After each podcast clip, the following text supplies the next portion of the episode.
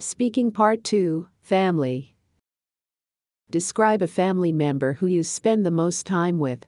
You should say what this person is, what kind of person he she is, what you usually do together, and explain why you spend most time with him or her.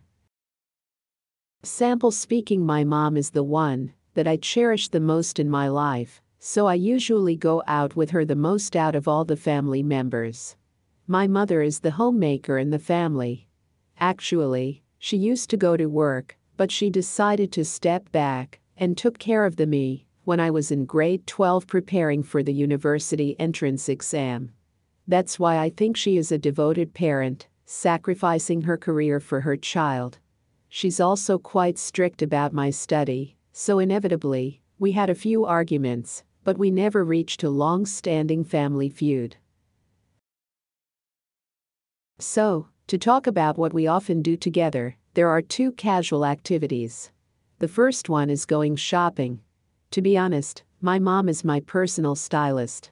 She is the one who advised me to wear more dresses like high waist or A line ones, which perfectly suit my body shape.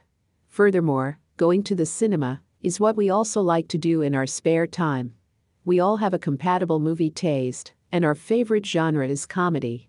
Honestly, I think we have watched Bridesmaids no less than three times.